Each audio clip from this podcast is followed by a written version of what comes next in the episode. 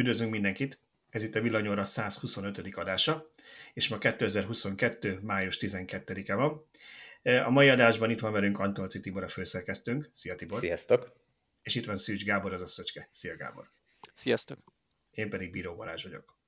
Na hát akkor a jól megszokott csapattal hagyományos jelleg adásunk lesz, illetve annyiban eltérő, hogy most egy nagyobb témaköré szerveztük a beszélgetést, ez pedig az elektromos autó töltés, az elektromos autók aránya a flottában, ezt a témát vizsgáljuk meg, most volt egy pár cikk, ami, ami ehhez kapcsolódott. Úgyhogy szerintem nem is megyek bele most a részletekbe, kezdjük el a beszélgetést, aztán meglátjuk, hogy mennyi mindenütt eszünk erről. Tök izgalmas lesz grafikonokról beszélgetni, úgy, hogy a többség nem, vagy a hallgató többsége nem látja, mert YouTube-on még csak-csak be tudunk szúrni egy-két grafikon, de podcast applikációkban nem, úgyhogy majd igyekszünk. Érzed Balázs, hogy most, megkaptad a, hogy most megkaptad a feladatot, hogy összes grafikon legyen ott, ahol nem Ugye, eddig nem tudtam, mit csinálok ma éjszaka, most már legalább ezt is tudom. Grafikonokat teszel be mindig ugye ahhoz a másodperchez a épp szó van róla. Úgyhogy, na jó, kezdjük is. Szerintem Szöcske, te írtál egy nagyobbat arról, hogy hogy is vagyunk most. Talán a Csadamó töltőknél kezdeném, mert hogy a Csadamó töltők kontra CCS, hogyan alakult ez az elmúlt időszakban, egy elég érdekes trendet figyeltél meg a számokból. Igen, ugye sokan már már temetik a Sademót, mert hogy azt csak a Nissanok használják. Egyrészt ez nem teljesen így van, mert azért a használt piacon még mindig van jó pár típus idősebb autó, de, de oké, azok, azok kisakus idősebb autók. Másrészt a Lexus UX 300e modell szintén Sademóval kapható jelenleg vadi új autóként, meg hát azért, ha valaki megvesz most egy 62-es Leaf-et, azért ő még szerintem egy évtizedet minimum tervez vele. Tehát én azért még nem temetném a, a Sademót. De ami így kicsit így felhívta erre a témára a figyelmem, hogy egy olvasónk küldött nekünk fotókat egy gigantikus 140 töltőoszlopos német brutál nagy töltőállomásról, ahol rengeteg napelemmel megtámogatva gyorsan tölthetjük az autóinkat, és azt írta, hogy meglepetésére egyetlen sademós végződésű kábelt sem talált a 140. 140 töltőből egy sincs Sademos. Egy sem, igen.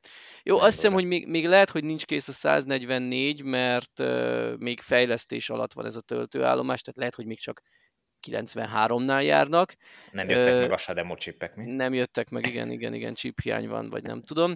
A, a lényeg az, hogy neki ez szöget ütött a fejébe, átküldte, felhívta rá a figyelmet, írtunk is róla egyébként, tök érdekes, látványos, érdemes azt a cikket is megnézni de a lényeg az, hogy, hogy ennek kapcsán megvizsgáltuk, hogy vajon hogy aránylik a Sademo CCS töltés egymáshoz Magyarországon. Igen, ez, ez azért is érdekes kérdés, mert én hallottam töltőszolgáltatóktól, hogy azon gondolkodnak, hogy a jövőben lehet, hogy már nem fognak telepíteni az új ö, töltőállomásokon, amiket idén jövőre nyitnak meg Sademo csatlakozós ö, töltőegységeket, ami hát én rögtön azt vágtam rá, hogy, hogy ez egyelőre még kicsit korai lenne. De mit mutatnak a számok? A számok nagyon érdekesek, mert az igaz, hogy arányaiban tolódunk el a CCS felé egyértelműen.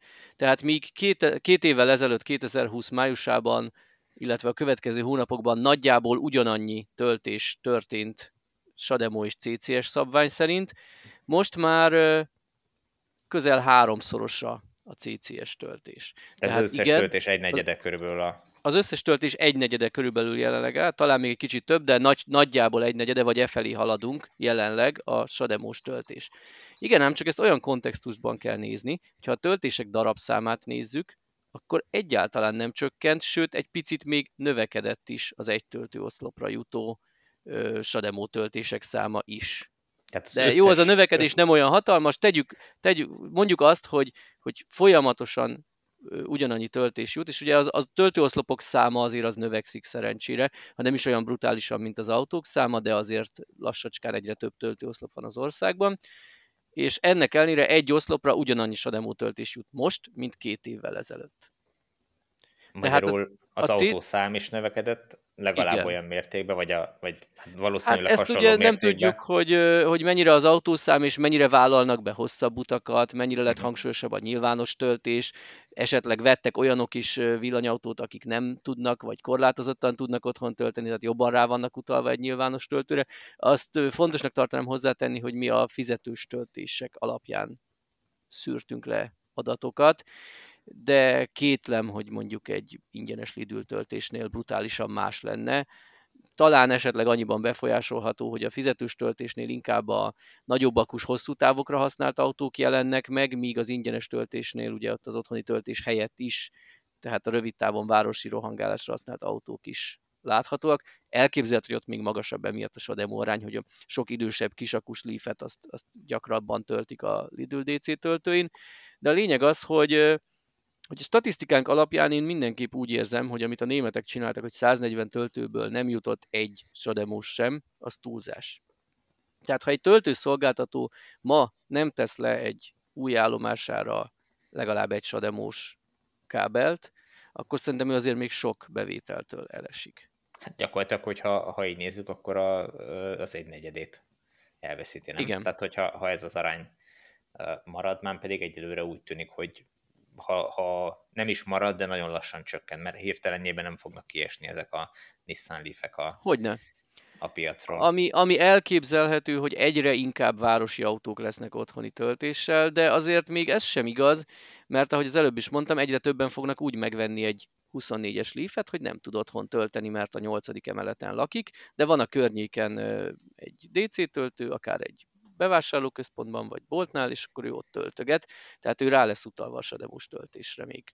És ugye az elmúlt években rengeteg ilyen autót adtak el Nyugat-Európában, amik onnan szépen lassan ki fognak kopni, azok valahova el fognak kerülni, hiszen nem a szeméttelepen végzik, azok még használható autók, a többsége legalábbis biztosan, úgyhogy azok használt autóként előbb-utóbb föl fognak bukkanni Kelet-Európában, így Magyarországon is. És, Egyrészt a használt autók, másrészt én még az új autóknál is mondom még egyszer nem temetném, mert ha megnézzünk ilyen eladási statisztikákat, én ilyen nevető harmadik címen Igen. szoktam a Nissan-t illetni, hogy hogy úgy sehol sincs benne a top 3-ban, top 5-ben, de azért még a középmezőny, erős középmezőnyben simán ott van a Leaf ahhoz képest, hogy egy tizenéves konstrukció. Hát de, de épp ez az, hogy nagyon sok helyen, negyedik, ötödik, hatodik helyeken Így van. megjelenik, tehát hogy, hogy még csak nem is lejjebb. Pontosan, tehát még ma is rengeteg sademos autó kerül az utakra. Úgyhogy igazából azért nincs ebben ellenmondás, mert én úgy gondolom, vagy legalábbis remélem, hogy a elektromobilitás szolgáltatók elkezdenek egy olyan fejlesztésen is dolgozni, hogy nem csak új helyszíneket kapcsolnak be, ahova egy oszlop lekerül, hanem a jelenleg meglévő helyszínekre is egy második, harmadik, negyedik oszlopot letesznek. Na most, ha valahol ott van egy 50 kW-os háromszabványos töltő, és mellé tesznek még egy oszlopot, az már vígan lehet csak CCS-es, és az követni is fogja ezt a 25-75 százalékos jelenlegi helyzetet, hogy, hogy lesz egy Sademos töltő, és lesz mellette egy egy-két CCS tehát egy-két CCS kábellel ellátott, tehát gyakorlatilag mondjuk három-négy autó fog tölt, tudni tölteni egy állomáson, abból egy lehet Sademos, egy mondjuk AC töltő, illetve két-három CCS. Igen, tehát nagyon jó megfér egy 50-es több szabályú töltő mellett, mondjuk egy 150-es párhuzamosan 75-75 kW-ot kiszolgálni tudó, akár mind a két karon CCS-es. Igen, abszolút. Ez, ez szerintem egy tök jó modell lenne, hogyha ha az 50-es háromszabványos mellé olyan 150-es tesznek, ami ha csak egy autó csatlakozik, ki tudja adni a 150-et, ha kettő, akkor pedig felez, az baromi jó, mert gondoljunk bele, ott egyszerre négy autót tölthet azon az állomáson. Jó, akkor csak 75 kW-ot fognak a CCS-esek is kapni, meg az egyik autó csak AC-n de hát azért még akad elég sok Zoe, meg egyre több a háromfázisú 11 kW-tal tölthető autó. Tehát jó, nyilván az még mindig nem villámtöltés, de már azért nem is fájdalmas. Tehát ha már 11 kW-tal kell annyit rátöltenem, hogy célba érjek, az már, az már sokszor működhet, vagy kivárható, kibírható. Én nem szeretnék tanult kollégáimnak ellent mondani. Úgyhogy inkább csak árnyalnám a képet. Annyi van, hogy, hogy ugye ilyen nosztalgikusan gondolunk arra, hogy a Leaf az így az a nevető harmadik, és hogy ahhoz képest, hogy temetik, hogy mennyire jók az eladásai, azért ez a mennyire jók, ez egy relatív fogalom. A tavalyi adatokat gyorsan előkurkáztam Európából, 16. volt az eladási listán az elektromos és plug-in hibridek közös listáján. A sima elektromoson, ha jól számoltam, 11. ami nem vállalhatatlan, és egy ilyen 35 ezer autót adtak el belőle, tehát az is azért egy látható szám még mindig, és ezek új autók, amik valószínűleg még 10-15-20 évig Uh, sőt, hát inkább 15-20 évig a, a forgalomban lesznek. Én ezt inkább onnan közelíteném meg, hogy, és most a Lexus elnézést kérek a, a Lexus rajongóktól, de ezt most én szerintem az ilyen, hogy mondjam, homeopátiás mennyiségben kerül forgalomba Európába, az az elektromos autójuk, tehát igazából itt a Leafről van szó. De én ezt inkább onnan közelíteném meg, hogy itt inkább a flottában lévő arányt kellene nézni, most azt így nem tudom gyorsan arántani, hogy a Leafből mennyi van forgalomban Európában, meg mondjuk a régebbi kiákból, amik szintén talán csademosak voltak, gondolom. Igen, a Kia szólok voltak, de az, az igen, megint nem egy hatalmas mennyiség, nagy, szerintem igen. az egy ilyen 30-50 ezeres példányszámban kerülhetett Igen, meg valószínűleg utakra. van egy pár, a Mitsubishi-nek is a, az Outlanderből is van olyan verzió, amelyik tudott csalamorról tölteni, és abban hát is van egy pár. Azok tudtak, igen, igen, de az plug-in hibrid, tehát arra azt valószínűleg sokan úgy használják, hogy hosszú úton a igen. DC töltés helyett inkább benzint, benzint fog tankolni, amik, amik pedig még sademos autók, tehát mondjuk a Mitsubishi iMIV-is klónjai, azok azért már tényleg nagyon ritkán használják őket hosszú, hosszú távokra, de, de ugye ott, ott is megvan ez a jelenség, hogy megveszik úgy, hogy valaki nem tud otthon tölteni, Igen. és akkor ő nem szeretne AC töltőn lógni, az csak 3 kw tölt, hogy ott nem tudom, 3-4 órákat legyen, hanem helyette egy 15 perces a demo töltése. Szóval a Leafből, bocsánat, csak annak a Leafből valószínűleg azért több százer van Európában, mert ugye Igen. abból hát most nem tudom, hol tartanak, de a félmilliót már túllépte a Leaf eladás így globálisan. Oké, okay, Amerikában is volt, meg Japánban, de, de azért Európa volt, volt szerintem a, a fő, igen, a fő piac, tehát több százerre mondhatjuk, az így valószínűleg nem egy rossz tipp.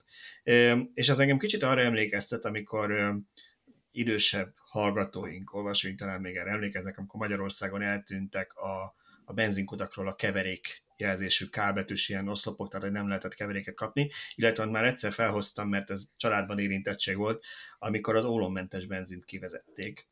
És ugye régi ilyen szocialista autóknál meg az volt, hogy hát az ugye olmozott benzinre volt tervezve, és akkor mellé adalékot kellett pötyögtetni a tartába, mert a sima ólommentessel gajra vágtad volna. Szóval, hogy ez mindig egy ilyen dilema, hogy mikor lehet egy ilyet kivezetni. Én is azt gondolnám, hogy a Csademo az még egy, még, még, még túl friss, ahhoz meg túl sokáig velünk lesz ahhoz, hogy kivezessék. Abban nem vagyok biztos, hogy a töltő szolgáltatók, hogy ők arra azt nézik, hogy ők ugye előre tekintenek elsősorban, és azt nézik, hogy a boomnak még ilyen szempont mindig az elején vagyunk, hogy ők új helyszínekre mennyi energiát fognak abba fektetni, vagy, vagy inkább az ilyen költség megtérülés arány, hogy ő mondja, tegyen, tegyen, tegyen Csademó töltőt, de azt viszont én sem tartanám életszerűnek, hogy elkezdjék leszerelni a már meglévő helyszínek. Bár Igen, azért... tegyük hozzá, volt egy ilyen, a, a kizárólag Sademos töltőket kényszerből le kellett szerelni. Magyarországon volt kb. egy tucatnyi, szóval nem olyan rengeteg, de azért... Ugye szabályozás miatt. De hogy uh, itt azért egyszerűbb a helyzet szerintem, mint a, a, az olmozott, olmozatlan, meg a keverékbenzineknél, hiszen itt ez az eszköz már ott áll, az, az amortizálódik uh-huh. ott, mhm. az már nem kér enni, ugye arra már nem kell költeni, és ezek olyan oszlopok, amik mind a két szabványt tudják támogatni. Tehát nem éri semmi veszteség a szolgáltatót, hogyha éppen nem sademos autó tölt rajta, hanem CCS-es. Itt csak arra kell figyelni, hogy azért, hogyha új helyszínt telepítenek, akkor azon még legyen sademos, most nem kerül jelentősen többe az, hogy most kérnek rá még egy, egy extra kart, a Sademo az, most mit tudom, lehet, hogy egy millió forinttal megemeli az egésznek a költségét, de egy 15 millió forintos beruházásnál nem azt nem szoroz. A, a bővítéseknél meg, ahogy, ahogy Szöcske is mondta, ott már bőven elég CCS-es töltőket felrakni, azzal ki lehet szolgálni a növekvő CCS-es igényt, és továbbra is megmarad a, a háttérben a vagy mellette a már meglévő Sademon. Ez egy nagyon érdekes, Balázs mondta, hogy előre tekintenek a töltő szolgáltatók. Hát anélkül, hogy ostoroznám bármelyiket, azért az, hogy ma 50 kW-os töltők egymagukba kerülnek le, az nem annyira előre tekintés, de, de oké. Okay. Tehát még jelenleg ilyenek kerülnek le. Na most ezek, ezekre úgy is, tehát nem jelent, ahogy mondod, jelentős felárat, hogyha két töltőcsatlakozót, töltőkábel kerül rá, viszont egy időben úgy sem lehet velük két autót tölteni. Tehát igazából elhanyagolható felárat jelent az, hogy egy most letett 50 kW-os töltőre még tegyen egy Sademo és egy CCS kart is. Egy 75 kW-os töltőnél még mindig azt mondom, hogy felesleges lenne felezni a teljesítményét, tehát nincs értelme két CCS kart rátenni. Azon meg, hogy csak egy CCS kart tesz rá Sademo nélkül, azon kb. semmit nem spórol. A 150 kW-os töltők azok, amin hogyha két kábel lóg, megfontolandó, hogy egy SODEMO egy CCS helyett két CCS kerüljön rá, mert azt ketté felezve 75-75-re már egy értelmes teljesítményt kapunk. Úgyhogy én úgy gondolom, hogy csak a CCS-es autót tudják kihasználni. Igen, tehát ez a másik, hogy, hogy az egyetlen ki szól, ami tudna 70 kW-tal tölteni, amiatt... Hát a 62-es Leaf is tudna, de abból hát nem hiszem, hogy olyan nagy darabszám van, ami miatt érdemes. Igen, de a, meg, a meg egy rövid ideig, sok. stb. szólból sincs olyan sok, tehát én Igen. úgy gondolom, hogy ha, ha egy olyat követnének a szolgáltatók, hogy az 50-es töltőkre még tesznek SADEMO és CCS-t, a 150-es, esetleg 100-as töltőkre, meg mondjuk két CCS-t, az mindenki számára, a Nissanosok számára is vállalható, hiszen szerencsére ugye az is látszik ebből, hogy, hogy már a legtöbb része Magyarországnak megközelíthető a jelenlegi töltőhálózattal.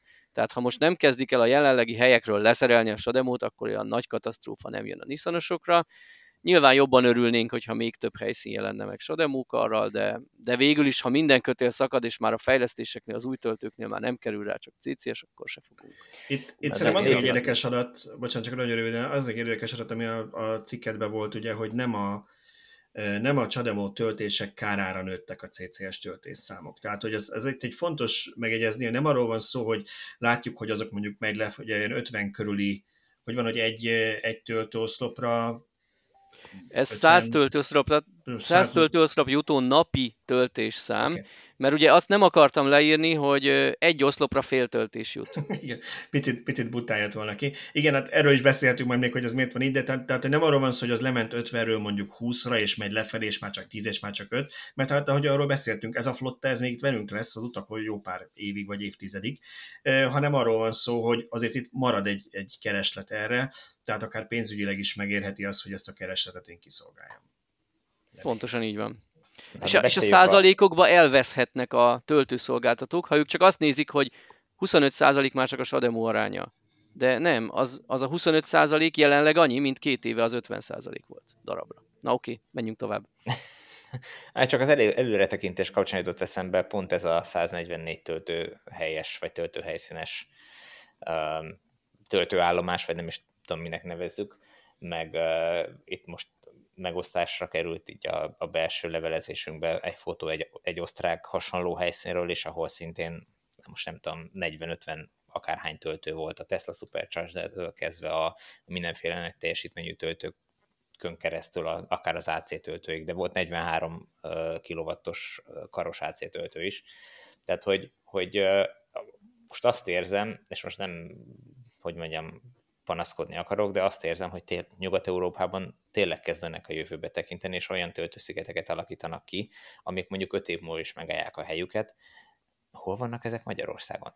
Angliában, Hollandiában, uh-huh. Németországban, Ausztriában már évek óta látjuk. És ráadásul az osztrákoknál nincs olyan, hogy, mondjam, nincs egy nagyságrendel se több villanyautó, mint Magyarországon. Több van, egy ötször több van, vagy tehát, hogy ö, nyilván Igen. jobban állnak, de, de, de nem annyival nagyon jobban állnak, hogy ott ilyen 30-40 töltőfejes töltőállomásokat tudjanak még... kialakítani, hogyha mi Magyarországon meg nem tudunk egy-két töltő, töltőoszloposnál. Egyetlen, egyetlen pozitívum, pozitív kivétel van, szerintem az a sormási töltősziget, vagy töltőállomás, de az is nagy részt a Teslának köszönhető, mert ha jól emlékszem, a 12 Tesla tud egyszerre tölteni, és plusz 10 egyéb autó, aminek hát a plusz 10-nek a, a háromnegyede az AC. is. Igen. igen, tehát ott, ott két DC töltő van még. Tehát, de hogy... Baromi jól hangzik, hogy ott 22 autó egyszerre tud tölteni, de, de ez csak akkor igaz, hogyha ezeknek a nagyobbik fele Tesla, a maradék meg nagyon ráér. Igen, ilyenkor szokott az lenni, amikor nem, hogy magunkat fényezzem, de én, mindig felrántom magam is azért általános villanyautós hírszolgáltatás, amikor valahol csak így a sajtóközleményeket hozzák le, mert az mindig egy győzelmi jelentés, nem? Mi meg azért igyekszünk mindig kicsit megkapargatni. Nem azért, hogy a KK-n is csomót keressünk, csak hogy mégis korrekt legyen a tájékoztatás, mert hát papíron tök jól hangzik. Helyezni. Igen, papíron tök jól hangzik, de azért, na, szóval AC-n tölteni így egy... Ja, akkor, akkor beszéljünk a reptéri töltőtelepítésről. Ah, Istenem, igen, jó, akkor arról is beszélni. De annyit akartam hogy csak hozzátenni ehhez, a, ehhez az egész történethez, hogy ugye hány, hány töltőoszlopot telepítenek Nyugat-Európában, és akkor mi meg ugye arról is számolunk be, amikor hogy na most már nagy győzelmentes, hogy kettesével telepíti valamelyik szolgáltató a töltőket, hogy, hogy ez nyilván egyértelműen pénzkérdés. Csak én ezt annyival egészíteném ki, hogy, hogy és szerintem erről már sokszor írtam én is, hogy azt kell a szolgáltatóknak valahogy átverni a menedzsmenten, hogy itt tényleg masszívan a jövőbe kell most befektetniük. Mert, mert úgy, ahogy ha, és egyszer volt egy ilyen példám, hogyha most te visszamennél, nem tudom én, 200 évet, amikor még nem voltak autók, és itt az ilyen földutak mellett megvásárolna földterületeket, hogy te majd oda a jövőbe fogsz, most nyilván nem kell 200 évet várni, fogsz benzinkutat telepíteni, ma már azokat a, a legjobb helyen lévő, legforgalmasabb benzinkut, meg étterem helyeket, amikor a legforgalmasabb autópályák mellett van, nem tudom, hogy hogyan lehetett bele, oda kell születni, mondani szokták, nyilván senki nem fog jelni, mert ez egy aranybánya, ahol mondjuk lehet háromszor annyira adni a benzint, mint máshol, meg, meg lehet az éttermet is jó drága. Na, sehol nem lehet többé adni. Magyarországon, igen. De, de, de, szóval, hogy, hogy, hogy, itt, hogy itt tényleg abba kell belegondolni, hogy az emberek egy idő után odaszoknak valahova. Tehát most még ott tartunk, hogy és erről volt szó szerintem a hosszabb utak tervezésén, hogy az ember úgy tervezi az utat, vagy a, vagy a számítógép az autójában úgy tervezi az utat, hogy itt vannak a töltők. Egyszer el fogunk hogy minden étteremnél van töltő, és akkor nem ez szerint fogja tervezni, de ha az embernek kialakul az, hogy én szoktam elmenni, nem tudom, én háromszor elmegyek évente külföldre, vagy kétszer elmegyünk síelni, és mindig ennél tök jó étteremnél állunk meg, és a töltünk is, akkor tíz év múlva is lehet oda fog menni, akárhol van máshol töltő, mert oda szokott, az egy nosztalgia, az étterem, ahol szoktak járni. Tehát én nekem ezért nagyon szimpatikus, a héten volt egy másik hírünk a McDonald'sról, amelyik elkezdte a töltőtelepítést, úgy néz ki Magyarországon, ami szerintem egy, egy nagyon jó lépés a részükről, erről is többször beszéltünk, hogy minden ilyen helyen lenné kellene töltőnek, mert az ő érdekük az, hogy oda csábítsa a vásárlókat, mert ha valaki villanyautóval megy, akkor ő azt szerint fogja nézni a megállóit, vagy a, vagy a töltési helyeket, hogy, hogy hol van mondjuk mellette étterem, és azt fogja választani, hogy meg tud enni egy fagyit a gyerek a mekiben, és nem azt a puszta közepén a bokorba pisil, miközben az autó tölt. Hát ez az odaszokás, ez már annyira megvan, hogy én ha CCS-es autóval megyek, jó, nyilván nem kellett Magyarországon, de, de, de a nyugati országrészben, akkor egyértelmű, hogy elméleti töltőhöz megyek, hiszen az a leggyorsabb. És nincs akkora nagy felára, van előfizetésem, nincs akkora nagy felára, hogy ne lehetne kifizetni, az időm többet ér. Sőt, ha már megvan az előfizetésed, akkor egyáltalán beszéltünk feláról, hiszen a kilovattóra díja az igen, nem azt több, hiszem, mint hogy most, a legtöbb egyéb már, szolgáltatónak. Igen. Jó, hogyha ha az előfizetési díjat még ráosztam, akkor... Azt akkor... ugye mindig nehéz kérdés, hogy hány kilométerre vagy kilovattórára hoz igen. le, de nagyságrendileg ott vagy, így és van, már tehát... eldöntötted, hogy megvetted az előfizetést, az így is úgy is ki fogod fizetni, ha egyszer se töltesz innentől igen, az előfizetés is tök jó a, a szolgáltatóknak, de ugye, hogyha már említettük a McDonald's, például a, az M1-esen ott van az Ionity töltő mellett a McDonald's, valószínűleg több villanyautós fogyaszt azóta abban az étteremben, hiszen ott áll meg az Ionity-nél. Az a baj ezzel, hogy, hogy több villanyautós fogyasztott, hogy, hogy ez nekik nem kimutatható. Nem mérhető, persze. Tehát, hogy ez, e, ettől nem éri meg nekik semmit se csinálni, tehát egy filért séri meg áldozni erre. Viszont én abban bízok, hogy egy idő után nagyon-nagyon ciki lesz mondjuk egy, egy olyan bevásárlóközpontot üzemeltetni, ahol nincs becsületes töltő sziget, ahol, ahova a villanyautósok nem tudnak úgy oda menni, hogy ott akkor töltsenek, töltenek. Uh, és minél nagyobb lesz a villanyautó penetráció, ez annál inkább ciki lesz, és annál inkább fájni fog, úgyhogy, úgyhogy mindenki el fog kezdeni ilyeneket telepíteni. Csak hát nem tudom, itt visszatérve arra, hogy mondja Balázs, én teljesen értem, hogy ez pénzkérdés. De Ausztriában hogy nem pénzkérdés? Ott miért Nézd. nem veri ki a biztosítékot az, hogy ez ott ráadásul nyilván sokkal többe is kerül, hiszen az élő munkaköltsége ott magasabb, Persze. mint Magyarországon, tehát hogy effektíve több. Én most lehetnek 40-50 töltőfejet úgy, hogy még van benne 43 kW-os AC, ami, ami nem a kifutónak tekinthető Nissan, hanem a rég kifutott uh, Renault Zoe, hisz azoknak is a, az idősebb modelleknek egy része, nem tudom mennyit adtak el Q-motorral, mennyit R-motorral, de tegyük fel, hogy a fele. Tehát a Zoe fele tudja fogadni azt a 43 km. A régi Zoék fele. A régi Zoék fele, semmi egyéb. És még ilyet is, ezt is És még oda tették, igen. Szóval ez az, ez az, amire egy kis vállalkozásnak, vagy ilyen kisebb méretű, nyilván itt nem mikrovállalkozásokról beszélünk, nem lesz tőkéje, de a nagyoknak, és mondjuk gondolok itt az olajcégekre, igenis lenne erre tőkéje, hogy így beruházanak, sőt, és el szoktam mindig mondani, hogy az, hogy én olajcégnél dolgoztam, az nem azt jelenti, hogy az amerikai CEO-val golfoztam vasárnaponként, tehát senki nem akarom túlzottan eladni az én tapasztalatomat, de azért azt én is tudom, hogy ott egy ilyen beruházás mondjuk a, elsősorban az olaj kitermelés terén, az mondjuk egy 10-20-30 éves távlatba tervezett projekt, az nem úgy van, hogy két év alatt megtérül, meg ott még a mai napig a legmodernebb eszközökkel is 10 lukat kell fúrni, hogy abból egy normális hozamot hozzon. Szóval a lényeg az, hogy, hogy azoknak a cégek üzleti modelljében... Most tegyük perspektíva az egészet, mint hogyha kellene nyitni 10 töltőállomást, amiből egy lesz majd olyan, amelyik profitot termel, nem? Igen, igen, nagyjából igen. De hogy azoknak a cégnek az üzleti modelljében ez egy teljesen megszokott dolog, hogy ő nem egy három éves megtérüléssel számol egy nagyon drága projektnél, hanem mondjuk egy tíz évessel vagy még hosszabbal, amikor vesznek egy olajmezőt valahol. Tehát szerintem ott ennek működnie kellene, és ha van eszük, akkor nem engedik meg, hogy, hogy most újraoszták a kártyákat, mert ha belegondoltok azzal, hogy most autógyártók, lásd Ionity, vagy a Tesla töltőhálózata, illetve más kisebb cégek elkezdenek töltőhálózatokat építeni, ezzel gyakorlatilag közép vagy hosszú távon kiszervezik a benzinkutas bizniszt saját maguknak. Tehát teljesen újraosztják a kártyákat. Az a biznisz, ami jelenleg nekik ebben van, és tudom, hogy magán a benzinkúton, a benzinálldáson nem nagyon sokat keresnek, de hogy maga ez a benzinkút történet, mint, mint retail üzletág, ez halára van ítélve. Nem holnap, lenne egy hosszú átutási ideje, de nem kellene megengedniük szerintem, ha van eszük, hogy kiszervezzék aluluk a saját üzletágukat, hanem most kéne a kutakra telepíteni töltőket.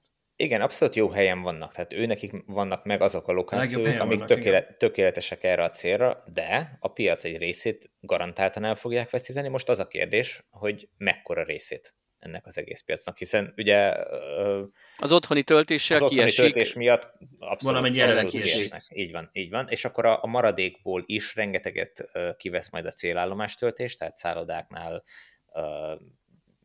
strandoknál, egyéb célállomásokon, ahova, ahova az emberek mennek bevásárlóközpontokba, ott nem, nem a benzinkutak üzemeltetik majd ezeket a töltőket, tehát nekik szerintem is, tehát ebbe egyetértek, létfontosságú, hogy legalább azt a részt, amit, ami az utazásból rájuk eshet, azt meg tudják tartani, és ne kanyarodjon le senki az autópályáról egy közeli bevásárlóközponthoz, hogy ott töltsön, hát, hanem, hanem maradjon az autópályán. Biztos lesz ilyen, hogy most is lemegy valaki az olcsó benzin miatt, de azért nem ők a többségén. Úgy gondolom, a többség mert nem fog, talán, ha külföldön, külföldön vagy a valahol mész, akkor nem fogsz elkezdeni boklászni, hanem a legközelebbit választod.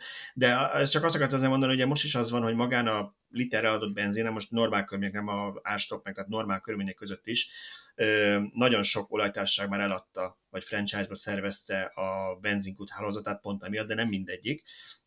Pontosan azért, mert magán a, a benzinen literenként nem lehetett sokat keresni, mint ott eladtál, viszont ugye a shop üzemeltetés a biznisz. Tehát az továbbra is megmarad, hogy aki mondjuk lemegy az Adriára, ugye Tibor a szimulációk során legalábbis, az, az majd ott fogja az 1000 forintos kávét, meg az 1500 forintos ekkora szendvicset megenni abban a shopban, meg veszi a háromszor annyiba kerülő chipset, mert a gyerekek ezt kiabálni érte, és, és ezen lehet igazán keresni, nem azon, hogy mondjuk keresnek az áramon, nem tudom, hogy 5 forintot kilovattóra. Én most világosodtam meg. Emlékszel, hogy mikor bementünk a a nyomorult 350 kW-os töltő mellett bementünk, hogy vegyünk egy szendvicset, nem bírtuk Igen. megenni a szendvicset, Igen. mert olyan gyorsan föltöltött a kocsi.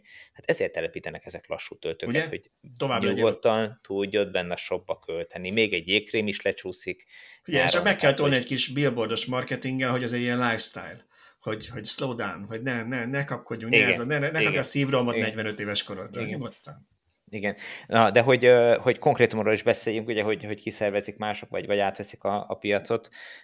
Most ez a felvételes csütörtökön történik, holnap pénteken lesz egy sajtótájékoztató. Egy olyan cég szervezi, aki eddig egyáltalán nem volt jelen ebben az üzletágban, és töltőtelepítésekről fog valamit bejelenteni, mert hogy rengeteg helyszínen rendelkezik országszerte, és töltőket fognak telepíteni, és kellően tőkerős cég szerintem akár meg is nevezhetjük, a Vodafone-ról van szó. Um, hogy mit fognak bejelenteni, azt mi se tudjuk pontosan, de hogyha ők elkezdenek... Nehéz róla beszélni, de, de igen, igen. de hogyha ha, ha ők az ő anyagi hátterükkel elkezdenek telepíteni, nekik nem akkora nagy kaland letenni néhány, uh, mit tudom, néhány tucat uh, töltőállomást. Um, Ebben az az érdekes, hogy ők fantáziát látnak ebben a bizniszben. Így van, és, és Pedig ez jelenleg nem hoz pénzt. Ezt, ezt ismerjük el, ugye még az előző statisztikára kicsit visszautalva, ugye az jött ki, hogy egy töltőn, a kettőt összeadva, Sademo CCS-t 2,3 töltés jut átlagosan egy töltőoszlopra, ami mondjuk ha azt feltételezzük, hogy durván fél órára állnak meg tölteni az emberek, van, aki rövidebb, van, aki hosszabb időre, de mondjuk vegyünk egy fél órás szerintem reális átlagot. Szerintem, igen, szerintem is reális átlag. Akkor egy bő órányit van 24 órából kihasználva egy töltőoszlop. Tehát ezt egy kicsit azoknak kevés. is mondanám, akik mindig morognak, hogy miért drága a töltés, miért nem tudják otthoni rezsicsökkentet áron adni? Hát egyrészt azért, mert a cégek már most is 110-120-150 forint per kilovattóráért veszik az áramot, tehát eleve bukó lenne másrészt meg azt az oszlopot, az ügyfélszolgálatot, a fizetési rendszert, azt fenn kell tartani arra, hogy az az odatett töltő napi egy órát van üzemben. Igen.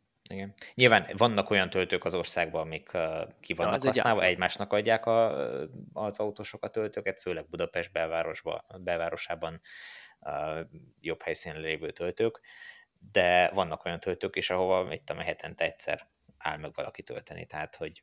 Viszont ugye, ha mindenki csak piaci alapon gondolkodna, akkor a kutya se tenne olyan helyre, nem tudom, ugye gyakori panasz, hogy az Alföldön nincsenek, nincsenek töltők, mi is nézegettük a térképet, hogy karcag mennyi problémát megoldana, ha oda letennének egy jó gyors töltőt.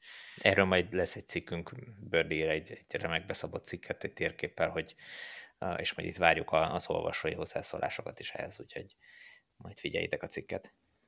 Igen, tehát a, tehát a lényeg az, hogy egy a puszta közepére senki se tenne le töltőt. Csak az a baj, hogy itt ez egy nagyon erős tyúk vagy tojás probléma lenne, hogy egyetlen autónak ki fog megengedni magának villanyost, ha a nagymamát nem tudja meglátogatni, mert nincs egy útbelső töltőse. Igen, ő egy évben kétszer használná ezt a töltőt, meg még nyolc másik villanyautós. Tehát lesz havi néhány töltés. Az ott pénzügyi alapon baromira nem éri meg. Egyelőre egyelőre, egyelőre semmiképp nem éri meg. A, itt, itt jön be ugye annak a szerepe, hogy ugye volt az Elmobi, ami ilyen, nem, nem tudom a tulajdonvészik, de, de kvázi állami cég, tehát nekik van egy ilyen szerepvállalásuk, vagy kötelességük, hogy megoldják, hogy bárhova el lehessen jutni villanyautóval. Én azt hiszem, hogy ebben már viszonylag jól áll Magyarország, bár azért, ahogy néztük a térképet, amiről majd lesz egy cikk, promózzuk még, ilyen bő 100 kilométeres szakaszokat azért lehet találni Magyarországon, ahol csak AC töltő esik útba, vagy nagyot kéne kerülni. Ugye ha 100 kilométeren 30-40 kilométert kell kerülni, és annyival hosszabb utat megtenni, hogy félúton tölthessek, azért az már kezd fájdalmas lenni. Hát de... ugye nem csak Kelet-Magyarországon van, én ugye én múltkörben meséltem erről, hogy Szombathely felé 8-as, ugye az egy 90 110 -e lehet a legnagyobb részén menni, hogy amiatt a szépen megcsinálták. Az itt szépen keresztül megy Nyugat-Magyarországon, tehát nem kell elmenned se a Balaton északi partjából, se nem kell elmenned iszonyatos kerülővel Győr felé az m és mm. talán lefelé, és egyetlen egy töltő nincs. Jó, én a Teslámmal megoldottam, mert ugye elég pici, elég pici a fogyasztás, kicsi a fogyasztása, alacsony fogyasztása, bocsánat, és az akkuja meg ahhoz képest egész jó méretű, de hogyha oda-vissza kellett menni, akkor én is néztem, hogy most hát a Decathlon töltő van szombathelyen. És az egy 50-es töltő, ahol ráadásul a Teslámmal én egy 40-nel töltök maximum. Szóval nem ideális. Igen. Igen, pont villanyautónál lenne az fontos, erről talán Tibor kezdett el egy cikket majd, hogy érdemes-e gyorsan menni, vagy nem érdemes gyorsan menni, vagy érdemes-e kerülni. És ugye a Google Maps sokszor kerülővel is plusz 20-30 km árán azt javasolja, hogy menj az autópályán, vagy a vészszintén, mert nyilván ő abból indul ki, hogy ott 130-al uh-huh. mész, míg a falvakon át egy 67-es átlaggal tudnál haladni ugye a sok lámpa, zebra, akármi miatt Viszont egy elektromos autónál ez nem ennyire egyértelmű, mert míg egy hagyományosnál csak a plusz üzemanyagfogyasztásért csak a pénzeddel fogsz fizetni, hogy kicsit többet fogsz tankolni, de időben előbb odaértél, egy villanyautónál egyáltalán biztos, hogy időben előbb oda fogsz érni, mert ha mondjuk mennél 100 km egyenesen, de nem adja ki töltés nélkül, kénytelen vagy egy 130 kilométeres autópályás szakaszon menni, na most ott vagy lassabban mész, és akkor egy rövid töltéssel megúszod, vagy ha tempósabban mész, akkor amit nyersz a nagyobb tempóval időt, azt egy hosszabb töltésre vagy két rövid töltésre fogod rááldozni, tehát pont villanyautóval jobban fáj a kerülő, a, viszont a töltőházat miatt néha kénytelenek vagyunk kerülni még. Igen, itt annyiban egyetértek, hogy, hogy tényleg szükség lenne kiépíteni ezeken a helyszíneken is a, az országos helyszíneken a töltőhálót, tehát az hiányzó töltőket meg kell csinálni, tehát ez elkerülhetetlen dolog, de szerintem nagyon sok ilyen útszakaszon még akkor is megéri a, az autópályán menni, hogyha az 20-30 kilométeres kerül. Egyszerűen a, a stressz miatt, meg a, nem, nem, tehát az autópályán... Jobban dolgozik az autopilot. Ha, ha, igen, tehát hogyha 90 nem megy az autópályán, még mindig kevesebb problémával ö, találod magad szembe, mint hogyha mit tudom 5 kilométerenként egy falon kellene átbumlizni. Bizony, és 90 nem az a... autópályán, akkor lesz egy 80 x-es átlagod, ellenben hiába 90 a megengedett országúton, egy-két falu miatt csoda, hogyha 60 fölött vagy átlagsebességben. Igen, igen. Igen. Szóval miatt mindenki jön a vasvillával, nem azt tanácsoljuk, hogy 90 nem menjetek az autópályán. De, de nagyon sokat számít akár 10 km per óra, és én azt néztem, amikor a, emlékeztek az orosz utamnál az utolsó szakasz, ami nagyon nagy esőbe volt sormástól, és ugye én ott csak nem tudom, 70-80 ig töltöttem, és, és ugye kicsit vissza kell a sebességből, de ha más nem az eső miatt is, és azt néztem, hogy ha 120-szal jövök végig, vagy ha 130 jövök végig, akkor gyakorlatilag 5 perc lett volna a különbség azon a 130-40 km volt az autópálya abból, a, abból az utolsó etapból. Tehát annyira minimális a különbség időben, ugyanakkor fogyasztásban meg, meg egy töltést ki lehetett hagyni, egy, egy plusz Hát én számolgattam, hogy ha, ha nem szúrtam el, akkor 130 helyett 110-zel menve kevesebb, mint 20 perccel növekszik 100 kilométeren a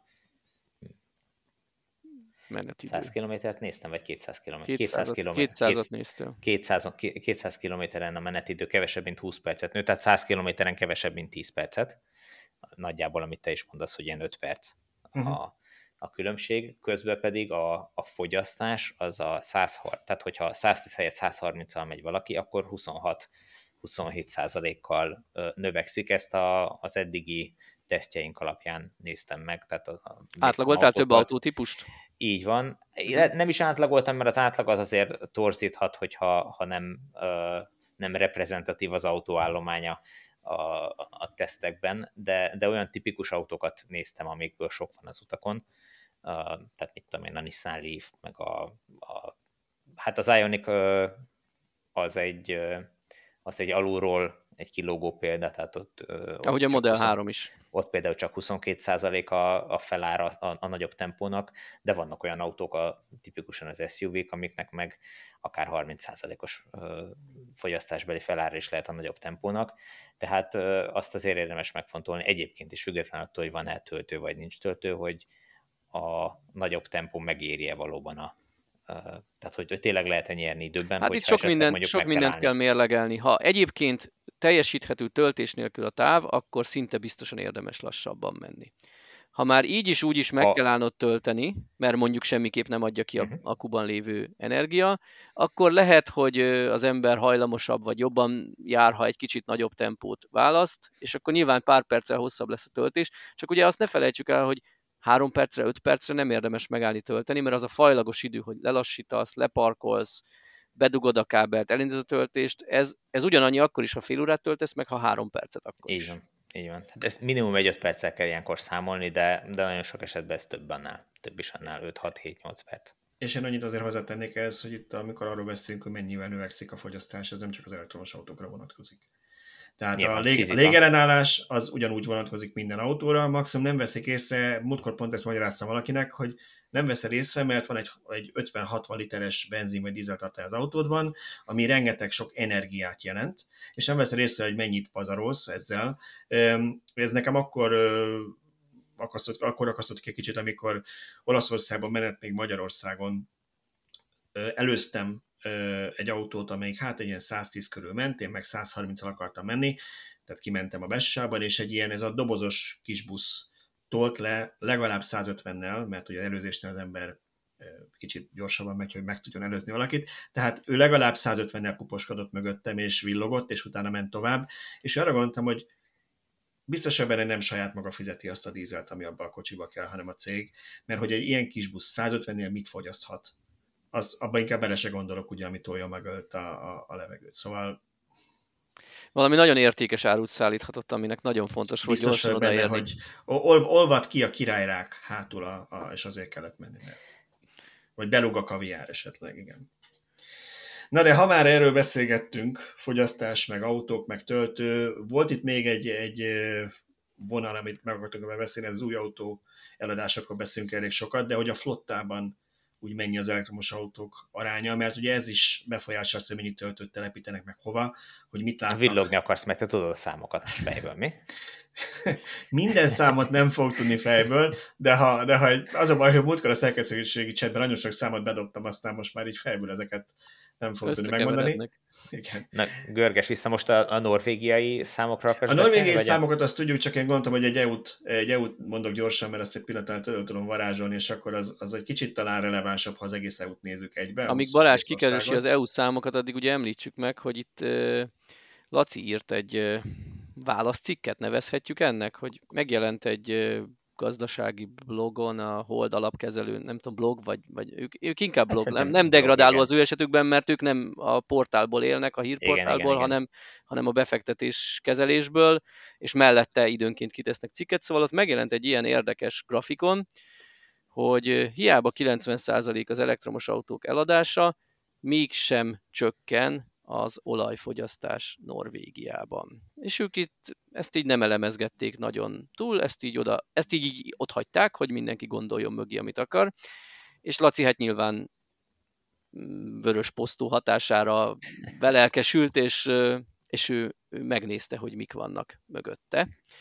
És az ő cikkéből kiderült, hogy hát az van mögötte, hogy hogy a teljes globális norvég olajfogyasztást nézték, nem ami a közlekedésre vonatkozik. Ha a közlekedés számait nézzük, akkor már is van egy jelentős mértékű csökkenés a, hát ugye az olajfogyasztásban. A közlekedés a teljes fogyasztásnak csak a 37%-áért uh-huh. felelős.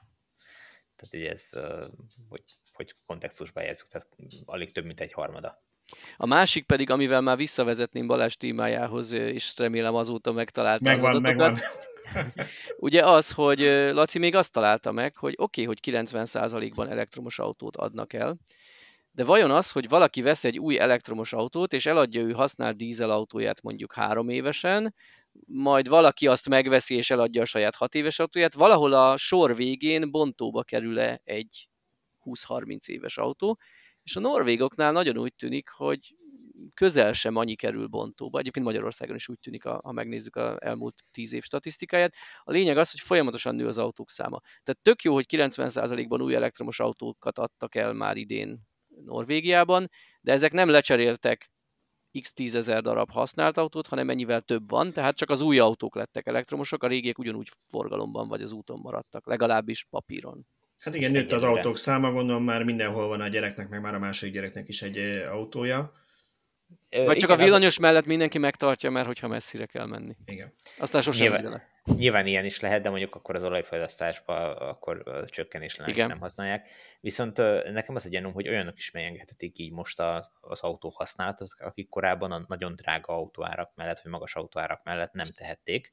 Most viszont, hogy a, a hagyományos belső motoros autóknak az ára valószínűleg csökken, mert az ázsiójuk is romlik Uh, így, így sokkal többen, tehát tovább maradhat a piacon az autó, nem kell bontóba küldeni, mert még a régi, viszonylag jó állapotú autónak is van értéke. Nem? Hát ez, ez nagyon-nagyon sok oldalról meg lehet közelíteni. Hogy egyrészt azt mondják, hogy a, a régebbi autókat, mivel egyszerűbbek voltak technikailag, viszonylag fillérekből üzemben lehetett tartani, míg egy modern autón már olyan költségek vannak, hogy gazdasági totálkár lesz egy tizenéves autó üzemben tartásra, egyrészt ez is igaz, másrészt azért azt se feledjük el, hogy mennyivel tartósabbak a mai autók. Uh-huh. Tehát egy három éves autóba úgy beletekernek 150 ezer kilométert, hogy kutya baja, ezzel szemben a Trabantokat 80 ezernél már legtöbben kétszer motorgenerálozták. Jó, bocsánat, Trabantosok lehet, hogy csak egyszer, de a lényeg az, hogy nem, nem volt úgy felgyorsulva a világ, és, és egy átlagautós nem évi 30-40 ezret, hanem évi 3-5 ezret ment az idősebb autókkal. Ezért tűnhet úgy, hogy a régi autók tartósabbak voltak mert a 10 mhm. évesben nem volt még csak 50 ezer kilométer, nem 500 ezer. Igen, igen. Szóval... Na mindegy, szóval azért nem, nem annyira egyértelmű a kép, mint ahogy más oldalakon néha megjelenik, és ennek nézett utána egy kicsit Laci. Szerintem majd ezt a cikket belinkeljük, akit érdekel, érdemes elolvasni. Igen, szóval mindenképpen ez fontos, hogy nem esnek ki azok az autók, és az Magyarországon is azt látjuk, hát én csak személyes példa, anyukám egy lakótelepen lakik, és ott, ott gyakorlatilag már közlekedni nem lehet, annyi, annyi autó van, mert most már ugye mindenkinek jó, tehát jóval több autó van per család, régen nem erre tervezték a parkolók számát a lakótelepeken, gondolom ez nem egy egyedi probléma, tehát ez Magyarországon is működik, és a magyar adatokra térve egy picit, most már 4 millió fölött van a személyautók száma Magyarországon, a tavaly évvégi KSH adatot azt meg is néztem, 4 millió 20 159 személyautó volt, és én ez nekem azért tűnt így fel, amikor ránéztem, mert ugye évek óta nézegettem, és ez mindig 3 millió valamennyi volt. Oké, okay, 3 millió 8, 3 millió 9. Igen, én is 3,9-re emlékeztem. De most már fölmentünk 4 millió fölé, tehát látható, hogy egy 10 milliós országban 4 millió személyautó van, ez, ez egy elég szép arány most már. Na ja, szóval hogy az eladás... Valószínű, az... valószínű Ausztriában még magasabb, hogyha az osztrákot néznénk, most nem néztem utána ilyen adatnak, de nem kevés. Nem, semmiképpen. De hogyha nézzük az elektromos arányt, ugye erről beszéltünk, hogy ne csak, a, ne csak az eladásokban, hanem flottában nézzük. Ugye Norvégiát említetted Szöcske, ami nyilván egy kuriózum, valamilyen szintén a jövőnek egy pici szelete, ahol 90% körül van most már egy ideje a, a elektromos eladás. A flottában 20%-ot jelent, tehát még mindig Ugye ez egy nagy szám, de kevés ideje nagy szám ahhoz, hogy meg erről beszélünk, nem is estek ki alul a régi benzines meg dízelautók, és ez messze egy kiugró adat ez EU-ban is. Tehát itt, ha a nagyobb országokat, vagy a legjobb adatú országokat nézem, inkább így mondom, Ausztria egyébként 1,49-szel benne van a százalék a flottában az elek, tisztán elektromos, 1,49 százalék, ezzel benne van a top 5-ben, ha itt a grafikonokat nézem, uh. Dánia 1,87, 1,94 Luxemburgban, Svédországban 2,18 százalék, és Hollandiában 2,65 százalék, tehát az EU-ban az övék a legmagasabb. A Ennyi legjobb a az ilyen másfél-két és fél százalék a teljes flottát nézve, amihez náluk már ilyen 10-20 százalék közötti az új autó eladásokban a, az igen, most már 10 százalék fölöttiek, igen, igen, igen. Talán a, talán a 20 százalékot még nem érik el, de, de a tizet meg már a legtöbb ország túlhaladta. És akkor ehhez, ha már kitúrtad, hozzátesszük, hogy mi a helyzet Magyarországon. Nálunk igen. a... Igen, Magyarországon mi a, leg, mi a legfrissebb, amit mi számoltunk, az 0,64 százalék, abból kiszámolva, hogy ugye olyan 26 ezer tisztán elektromos autó van jelenleg. Ez volt áprilisban, és a tavalyi végén volt ilyen 4 millió 20 ezer személyautó, tehát ez 0,6 százalék körül van.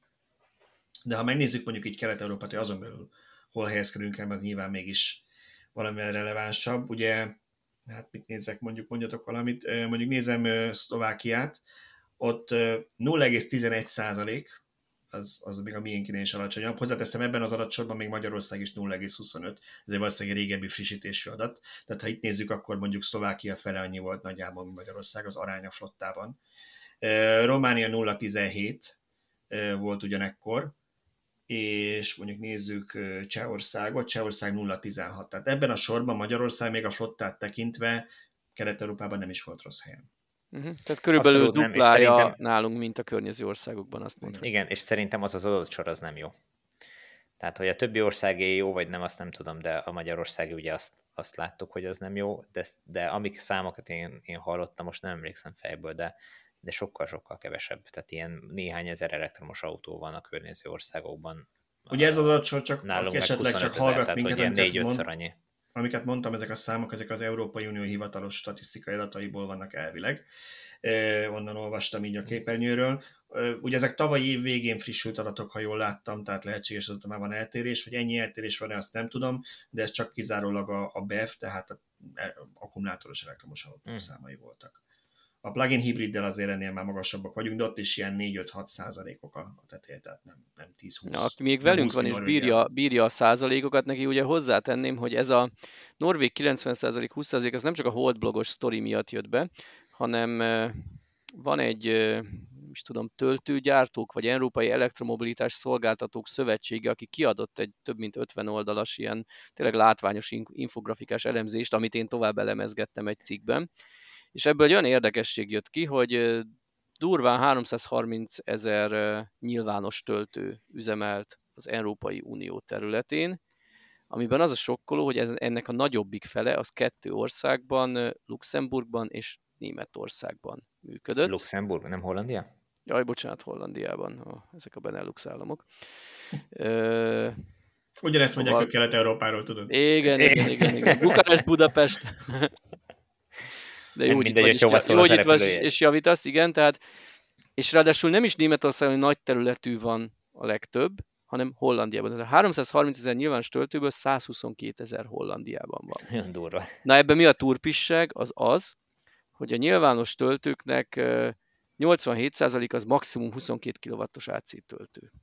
Hollandiában valószínűleg brutálisan sok ilyen olyan AC töltő lehet, ami, ami Szerintem valószínűleg az idő 90%-ban ugyanaz az autó használja, de mégis publikus töltőnek minősül. Tehát egy ilyen lakótelepi parkolóban ott lehet egymás mellett két tucat töltőpont, ahol, ahol szinte biztosan, nyilván nem hivatalosan, de úgy megvan a szokás, hogy ez a te helyed, ez az én helyem, de, de ezek papíron nyilvános töltők. Én úgy gondolom, hogy ezt, ezt torzítja egy kicsit ezt a statisztikát. Ez egész pontosan így van. Én ezt, erről beszélgettem hollandokkal is, ott náluk ugye olyanok a, lakhatási körülmények, hogy nagyon-nagyon kevés embernek van olyan parkolóhelye, ami dedikáltan az övé, tehát ahol be tud állni a saját házának az udvarára, vagy, a, vagy van garázsa, vagy ilyesmi. Tehát, hogy kevesen rendelkeznek ezzel a luxussal, és ezért van náluk az, a legtöbb autó az ugye az utcán parkol, és kialakult egy olyan rendszer, ezt nem igazán tudom, hogy hogy működik, hogyha esetleg valaki hallgat bennünket Hollandiából, és ezt tudja, akkor kommentben, ha megéri, akkor ezt megköszönjük, de hogy te tudtad jelezni az önkormányzatnak, hogy te készülsz elektromos autót venni, és akkor az önkormányzat ott a házat környékén lehet, hogy a sarokra 30 méterre, de intézett töltőt, és oda föl lett szerelve egy töltő, és így készültek el ezek a töltők. Tehát, hogy ennek lakás körülményekből adódó oka van, hogy Hollandiában ennyi ilyen töltő van. És igazából a, a villámtöltők is ezért alakultak ott ki uh, ekkora számban, ilyen gyorsan, nem azért, mert hogy Hollandia akkor ország, és rengeteget kell utazni, hiszen ha belegondolunk, gyakorlatilag egy töltéssel egy Nissan Leaf is keresztül hasonló tudja járni Hollandiát, tehát nem egy akkora nagy ö, valami, viszont nagyon sokan nem tudnak otthon tölteni, tehát egyedüli ö, megoldás, hogy föl tudjanak tölteni mondjuk egy hétre, az, ha elmennek egy Fastnet töltőhöz, és ott rászennek egy fél órát, órát, és egész hétre megvan akkor a, a töltésük. Ami, ami nem olyan jó, mert az a klasszikus benzinkútra járok stílus. Pont ez amit mi mindig hangoztatunk, hogy mennyivel jobb akkor tölteni a villanyautót. És, és nézd, meg, hogy, nézd meg, hogy működik, és csinálják, és így is szeretik, így is használják a, ezeket az autókat, így is terjed. Tehát, hogy nagy valószínűséggel Magyarországon is uh, működni fog ez, amikor uh, eléri a, a, a villanyautó penetráció azt a kört, akik nem tudnak otthon tölteni. Amit én még itt ebből a cikkből kiemelnék, engem nagyon meghökkentett, bár Szlovákiában én viszonylag gyakran járok kirándulni, és látom, hogy ott baromi jó a DC töltőhálózat. Annak ellenére, hogy az előbbi statisztikából látszott kb. fele annyi villanyautójuk van arányaiban, mint nekünk. Mégis lépten nyomon az ember sokszor már ultra nagy teljesítményű DC töltőbe botlik, és ebben a tanulmányban megjelent egy olyan mutató, ez ilyen elég nehezen megfogható, hogy egy elektromos autóra hány kilowattnyi töltési teljesítmény jut. Tehát ugye ők azért nem az oszlop számot, tehát hogy mit tudom én, száz oszlopra jut egy autó, vagy fordítva száz autóra jut egy oszlop, azért nem ezt vonták le, mert ugye nem mindegy, hogy az egy 7 kW-os AC töltő, vagy egy 150 kW-os, vagy 350 kW-os DC töltő. Tehát összeadták az összes országban lévő töltő teljesítményét, és azt osztották le az autószámmal. Az EU átlag azt mutatja, hogy egy villanyautóra olyan szűk 3, 2,9 kW-nyi töltési teljesítmény jut. A legtöbb ország egyébként ilyen 3-5-6 között ingadozik, a, a jobbak. Egy nagyon-nagyon durva kiugrás van Szlovákiában, 16 kW-nyi töltési teljesítmény jut egy autóra. Ugye hát itt ez két dologból adódik össze. Az egyik az az, hogy kevés elektromos autó van még az országban, a másik meg az, hogy valóban tök jó töltőhálózatuk van, nagy teljesítményű gyors töltőhálózatuk van engem így meglepett, ezért akartam így mint érdekesség hmm. kiemelni. Úgy semmit nem tudunk ebből levonni, nem mondom, hogy ez a fejlődési irány, nyilván tök jó, hogyha ha egy ilyen hálózatunk van, csak úgy meghökkentett, hogy pont egy villanyautó elfogadottságban viszonylag hátul kullogó ország ennyire kiemelkedően jó töltőhálózattal rendelkezik. Ez, hát ez egy érdekes dolog, mert jól hangzik, meg minden, viszont töltőhálózatot üzemeltetni egy ilyen országban, ahol ennyire kevés autó van, nem lehet egy egyszerű dolog. Biztos pénzügyi öngyilkosság. Uh, igen, tehát hogy valószínűleg azért tudnak ezek működni, mert valahonnan támogatást kaphattak ezek a hálózatok. Nyilván a Greenway-ről tudjuk, hogy rengeteg EU-s, meg, meg Nissanos, mert hát ők, ők úgy indultak konk- egész konkrétan, hogy a, a Nissan által az országnak felajánlott sademos töltőknek a lerakását és üzemeltetését vállalták, és nagyon hamar bevezették a fizetős töltési rendszert, ergo ingyen kapott töltőből kuncsorgott árammal tudtak üzleti modellt felépíteni, hogy, hogy egyáltalán el tudjon indulni az egész, és akkor utána mindenféle egyéb befektetésekből, meg támogatásokból, meg mindenféleből lett a pénzük. A ZSE Drive szolgáltatás szintén EU-s pénzből valósult, meg a Nexty projekt keretében legalábbis egy részük a, a töltőjüknek. Ugye mögöttük az EON én úgy tudom, mint igen, áramszolgáltató. Igen, igen, ez a harmadik cég, aminek a nevét se tudom most így hirtelen. E-Join e-join, ők, őket nem tudom, hogy ők milyen Ők úgy tudom, hogy ők töltőket gyártanak, mm. és talán talán ennek kapcsán nekik ez egy ilyen promós dolog is, hogyha mm. esetleg külföldi piacon is meg akarnak jelenni a, a berendezéseikkel, akkor nyilván fel kell mutatni egy tök jó hálózatot. Mm. Tehát lehet, mhm. hogy itt egy ilyen, hogy a, az egyik üzletág nyereségéből a másik veszteségét hát, tudják fedezni, de hát valahonnan ez, ez volt ilyen... befektetésük, a, és akkor marketing helyett erre költöttek, igen. Egyébként ebben az egy autóra jutó teljesítményben Magyarország is az EU átlag fölött áll, hogy valahol jól is szerepeljünk. 3,7 kW töltő jut nálunk egy villanyautóra, míg ugye 2,9 az EU átlag. De egyébként érdekes módon a kelet-európai országok viszonylag jól állnak ebben a stadban, valószínűleg azért, mert nálunk kevesebb az AC töltő és több a DC. Hát meg, meg ugye igen, meg hogy kevés az autó. Tehát ugye igen. összességében mindig, mindig az a végpontja ennek, hogy, hogy nincs elég autó, viszont kiépült a minimális bejárhatósághoz szükséges hálózat. Igen. Igen, szóval még az egész statisztikázásban csak, hogy még izgalmasabbat tegyük az audio hallgatóknak az életét. Igyekszem nem sok számot bedobni, csak mint így, hogy mondjam, ilyen, ilyen, ilyen arányok, hogy nekem meg az érdekes, hogy levesszük az AC-t róla. Ugyanezen az EU statisztikai oldalon van csak lehet a kicsit játszani itt a grafikonokkal, és a DC-nél ö, már kicsit más a kép, tehát DC-ben egyértelműen torony magasan Németország vezet, ami nyilván az ország mérete miatt is érthető mondjuk Hollandiához képest, hogy, hogy ö, hány autópálya, meg milyen hány kilométer autópálya le kell tenni, de ami ennél is döbbenetesebb, hogy a németeknél milyen aránya van a nagyon gyors DC töltőknek, most akkor nem nevezünk ezeket máshogy. Mert hogy ez amikor azt mondjuk, hogy DC töltő, ezzel jó, jól, jól el lehet kenni, hogy a nagy része mondjuk 50-es. És azt mondjuk, hogy Németországban nagyjából ugyanannyi, és ez több mint 4000 töltőt jelent mind a két kategóriában, nagyjából ugyanannyi 50 és 150 közötti töltő van, mint 150 és 350 közötti, és mind a kettő 4-4 ezer azért az elég döbbentes szám, csak hogy lehessen viszonyítani az előbb említett Hollandiában, ez ilyen 986 és 1242, de hogy mondjuk Magyar, Magyarországot, ami mindenkit jobban érdekel, ott az 50 és 150 között 263 pont van, és a 150 és 350 között 39. És akkor mindenki mellé teheti a logókat, amiket ismerünk, hogy ez azt a kettő hálózatot jelenti nagyjából, amelyik ezért úgy nagyjából felelős, az Ionity meg a Tesla Superchargerek. Szóval, hogy ez a német arány, a YouTube-osok kedvéért berakom a grafikont így vágóképnek, ez egy ilyen toronyházként tornyosul az egész Európa fölé. Igen, ez brutális, ahogy ők, ők beleszálltak ebbe az egészbe. És hát ugye az utóbbi időben megindult a német autógyártás is, úgyhogy Németországban is most már elkezdtek fogyni ezek az autók, tehát minden esélyük megvan rá, hogy, hogy vezető szerepre törjenek, vagy ha már lehet, hogy az a vezető szerepben is vannak a, nem is tudom most az autóeladásokban, hogy állnak pontosan, de, um, de jól csinálják. Én azt mondanám, hogy hozzunk ide még egy zárónak egy, egy kapcsoló témát, Tibor, ez a te Adria szimulációd kapcsán jött elő, mert szerintem ez a töltés, töltéssel kapcsolatosan még, még érdekes lehet. Ugye mindig arról beszélünk, hogy vajon megéri-e a nagyobb akkumulátor. És uh, múltkor kaptam is ezért az egyik kommentelőtől, hogy azt mondtam, hogy hát mindenki döntse magának, hogy megéri-e azt az egy plusz töltést, vagy egyre kevesebb töltést a nagyakus Tesla Model 3, és akkor elmondták nekem, hogy hát mintha mintha én nem tudnám, hogy nem csak az a különbség a két autó között, persze tudom. Tehát az én autómban valamivel kevesebb hangszóró van, meg csak egy motor van, nem két motoros, meg én nem tudom, biztos valami, ugye Tesla nincsen túl sok extra, de valami még biztos van benne, ami, vagy nincs benne, ami a nagyban van. De alapvetően, ha csak az akkumulátort nézzük, neked mi jött ki Tibor abban, hogy mi az ára annak, hogy te a nagyobb akus i4-et veszel a kisebb akushoz képest? Én nem veszek i4-et. Inextet? Vagy X-et? Vagy hogy is vannak ezek a nevek?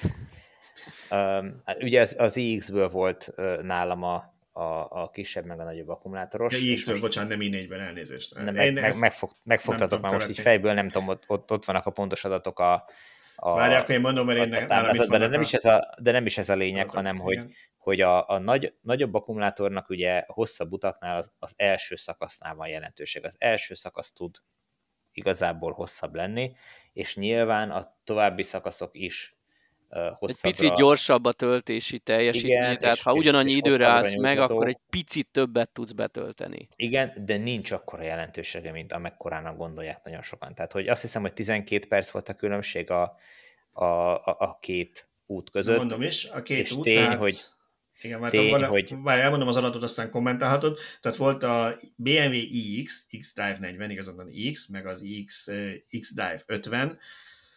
Oké. Okay. Uh, 40-es meg 50-es. 40-es meg 50-es, az egyiknek 71, a másiknak 105 kWh az aksia és ebből az jött ki, És ezért brutális nagy különbségnek tűnik, tehát hogy ha, ha, ha 70-es 70 nézed, akkor egy 50%-kal nagyobb a, az akkumulátor a nagy akusnak. Azt gondolnád, ezt, hogy hát aztán itt ehhez képest a teljes menetidő az a kisakusnál 14 perccel lett hosszabb, 800 kilométeren? Igen. Ez, igen. Nyilván, nyilván ez lehet forgalmi okokból is, de hogy az átlagsebesség az 94 meg 91 km per óra lett, tehát hogy olyan nagyon nem láttam, hogy dugóban. A sebességben nem volt különbség, egyedül az utolsó szakaszon uh, volt előnyben a, azt hiszem a, a, a 40-es egy kicsit. Ami nagy különbség volt, az a hőmérséklet, meg az, hogy nyári gumi volt már a 40-esen. Nyilván ez, ez torzít a, az egész képen, de, de nekem meggyőződésem, hogy olyan sokat nem, nem torzít, hogy, hogy ez szignifikáns lenne. Most lehet, hogy még egy 10 percet uh, vesztett volna a, a 40-es X, hogy hát azon is téli gumi van, és ugyanolyan hideg van, de nem sokkal többet. Tehát akkor azt mondhatjuk, hogy mondjuk 1000 kilométeren egy fél óra hátrány tudsz Nagyjából. lefaragni, plusz 3 millió forintért. Mennyi? Nem 3 millió a különbség a két? 10 millió. Ja, 10, bocsánat, 10 millió. akkor, akkor 10 én lehet, hogy a Tesla árakból indultam ki, vagy ott se 3 millió De ott nagyjából annyi, igen. igen, igen. Nem, 10 millió, 10 millió forint érmélik. Én ezért is, mond, ezért is írtam a cikk végére, hogy 10 millió forintban nagyon-nagyon sok extrát bele lehet tenni a 40-es be, és akkor még mindig ott vagy, mint egy alapáras 50-esnél. 10 millió forintért le lehet cserélni a család második autóját is elektromosra. Maradjunk Vagy akár azt, hogy ha, ha, ha, ha valakinek ilyen ötletei vannak. Nyilván lehetnek olyan szituációk, tehát hogyha valaki minden nap, mit tudom én, Budapest-Debrecen között ingázik, és nem tudja tölteni, és az 50-essel meg tudja járni, a 40-essel meg töltegetni kéne, akkor, akkor nem szabad megvenni a 40-eset, akkor egyértelmű, hogy az 50-es a, a nyerő. De hogyha valaki évente kétszer, háromszor vagy ötször megy külföldre hosszabb útra, akkor szerintem ossza el mindenki, hogy a, amíg nála van az autó, addig hányszor kell megállnia plusz egy alkalommal fél órára mondjuk, vagy, vagy egyáltalán veszít fél órát egy teljes menetidőn, hogy az, az a fél óra az neki hány millió forintjába, vagy hány százezer forintjába fog kerülni alkalmanként. Hát ezt sokszor hangoltattuk már, és, és ha talán... megéri, a... akkor, akkor, akkor vegye meg, tehát hogy, hogy nyilván nem vagyunk abszolút ellene, csak nem biztos, hogy, hogy megéri. Azt akartam, hogy sokszor hangoztattuk már, és talán ilyen záró gondolatnak is jó lehet, hogy a mindennapokra, a mindennapos használatra kell autót választani. Nem azért kell venni egy kis teherautót, mert évente egyszer veszek egy új szekrényt, sőt, azt tíz évente, mindegy, vagy nem azért kell venni egy nagy hatótávú autót, mert évente egyszer elmegyek a tengerpartra. Pontosan. Nyilván, hogyha valaki ö, minden évben jár, akkor érdemes olyat venni, amivel effektíve el lehet jutni de nem Tehát kell... el, eljutni el lehessen, igen. Így igen, van, eljutni kell. el lehessen, persze, csak, csak megfontolandó, most már azért jó a töltőállózat. Megfontolandó, hogy egyel többször állok meg tölteni a horvát tengerpartig, vagy sem. Vagy kicsit ezért, tovább, vagy kicsit tovább állok. Vagy kicsit egy tovább állok, és ezért fizetek-e x millió forint, 3-tól 10 millió forint felárat márkától függően. Igen. Igen. Jó, hát akkor ez az áró gondolat, szerintem ezt, ezt uh, sikeresen be is dobtuk így a végére, úgyhogy uh, urak, hogyha nem marad bennetek semmi, akkor azt mondom, hogy itt van a mai villanyóra vége, és akkor találkozunk jövő héten ugyanitt mindenkivel. Sziasztok! Sziasztok!